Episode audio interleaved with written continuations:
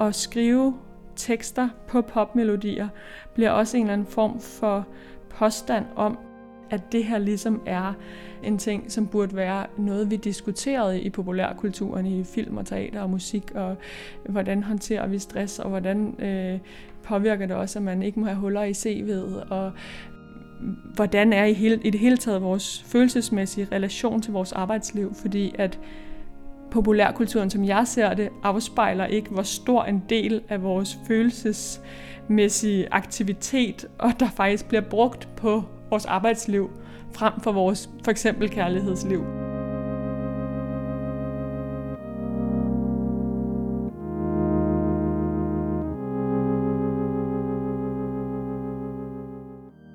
Jeg hedder Hanna Anbert, og det værk, jeg har med på Copenhagen Art Week, det hedder Sakralt Arbejde, og som jo betyder sådan helligt eller ophøjet arbejde, kan man sige.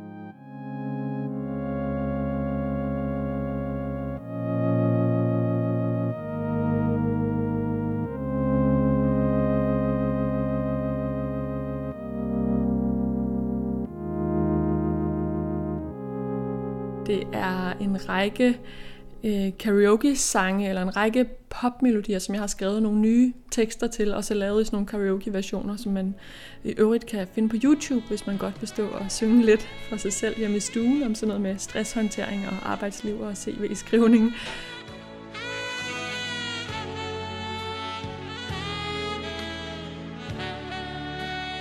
Godt være, at jeg ender med at faktisk lave en sådan rigtig klassisk øh, sangskjuler.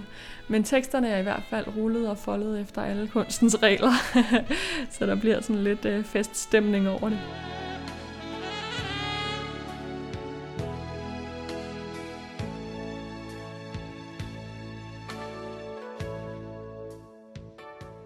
Jeg har interesseret mig for arbejdsliv og arbejde, fordi jeg synes, det fylder enormt meget i min hverdag og i, ja, jeg behøver ikke kigge særlig langt ud i min omgangskreds eller det samfund, jeg er en del af for at se, at det ligesom er sådan en ret omsaggribende ting, det her med arbejde og så, så har jeg jo begyndt at spørge ind til, ligesom, hvorfor er det det? Hvorfor fylder det så meget af vores vågne tid? Og nogle gange fylder det også noget, når vi sover. og det er der jo alle mulige interessante svar på, synes jeg. Men, men noget af det, jeg har hævet fat i, er både, at arbejdet har rigtig meget at gøre med identitetsskabelse, tror jeg. Altså, at man er meget knyttet sammen med ens erhverv, og at man ligesom bliver set som en mere værdig borger, hvis man har et arbejde og bidrager til økonomien og det ene og det andet. Og så er der jo også noget med hele det her med, hvordan arbejdet bliver meningsskabende. Altså det bliver en virkelig vigtig faktor for at skabe, skabe mening for den enkelte tilværelse, kan man sige.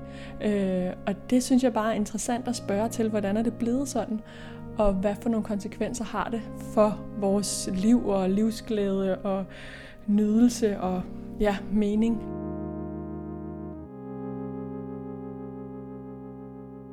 Jeg har været ret interesseret i Luther og hvad der skete efter reformationen, hvor at Luther oversatte Bibelen, hvor han så oversatte ordet beruf altså brugt det ord, det tyske ord, som arbejde, og det betyder så også kald.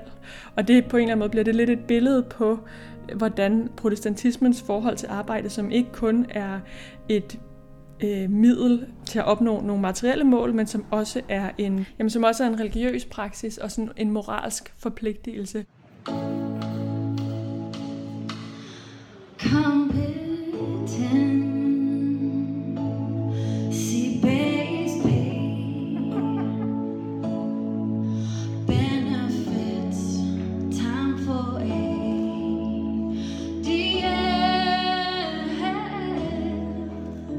Har vi en trygt sangtekst, som er skrevet på melodien I Will Always Love You.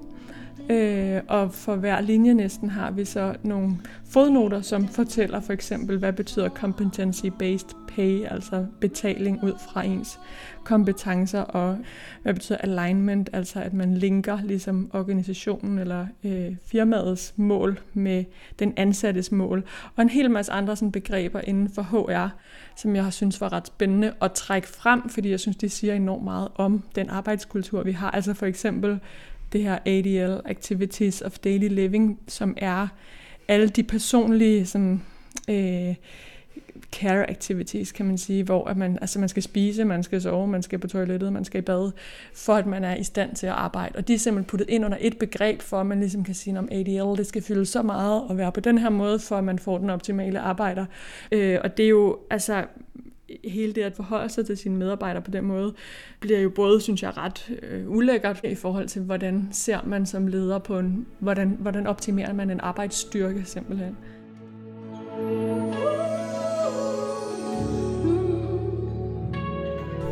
Altså, jeg er jo ret fascineret af popmusik et eller andet sted. Øh, nyder at lytte til det, synes noget velproduceret popmusik, det kan være øh, helt vildt. Sådan, altså, vir, altså, det kan virkelig provokere nogle følelsesmæssige reaktioner. Altså for eksempel det der, du ved der mellem, der er lige sådan et moment mellem verset og omkvædet i den der I Will Always Love You, hvor Whitney hun synger sådan, Øh, Øh, det, er sådan, det, der, det, det er bare mega fedt lavet, hvor det er sådan... Da, da, da, da, da, da, da, da, da, da, og det, altså, det kræver jo Whitney's stemme at synge, ikke? men altså, det er så fedt. So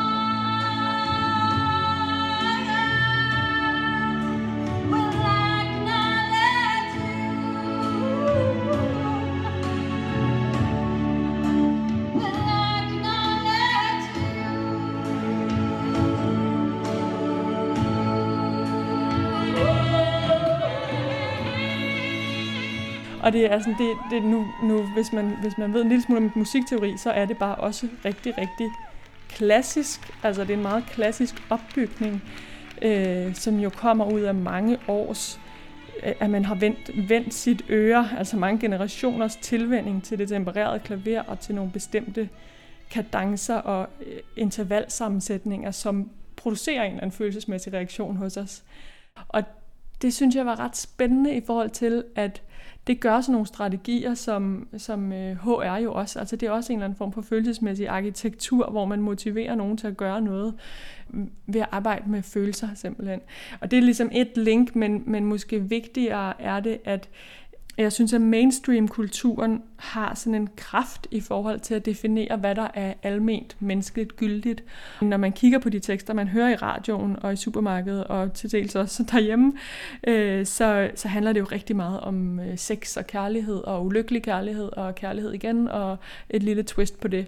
Og det tror jeg bare rigtig meget med til at definere vores syn på, hvad er en kærlighedsrelation og hvad er Øh, ja, så der synes jeg egentlig bare, det var ret øh, fint at gå ind og sige, at de her melodier og beats og rigtig lækkert producerede lyde, som allerede spiller på en hel masse ting i vores følelsesregister, dem kunne man også bruge til at snakke om nogle andre ting, som var ret vigtige at snakke om.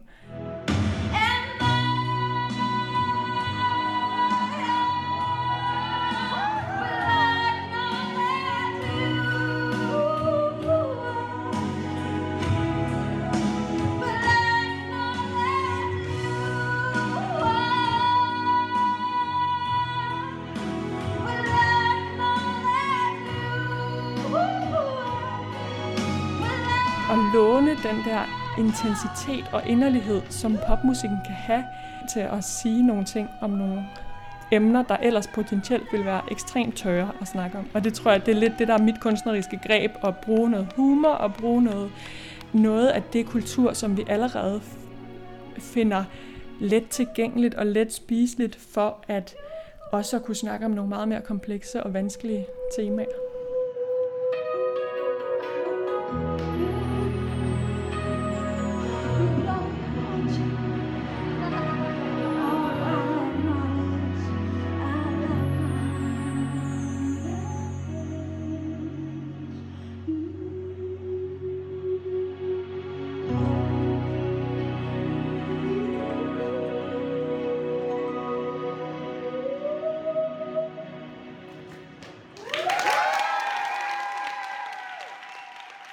Øh, og hvorfor er det så spændende, eller hvorfor er det her interessant overhovedet spørge om? Og det synes jeg, at det i meget høj grad bliver i sådan et øh, perspektiv af den globale produktionssituation øh, og, og økologiske situation, vi står overfor.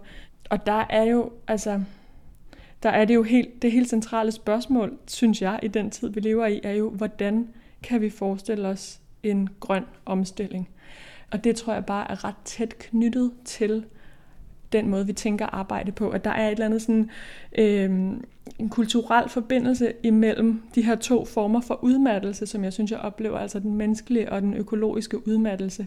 Øh, og vi på en eller anden måde bliver nødt til at tænke arbejde og produktion og effektivitet på en helt anden måde, fordi at vi jo altså bliver nødt til at erkende, at den her stræben efter vækst og produktion og effektivitet som noget godt i sig selv, at den producerer måske en øget velfærd, men den producerer også et økologisk kollaps.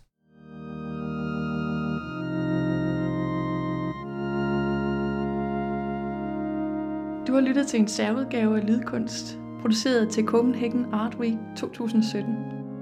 Lydkunst består af Anna Neumann Clement og Line Møller Lauritsen, og er produceret med støtte fra Statens Kunstfond og Dansk Kommunistforening. Rigtig god festival.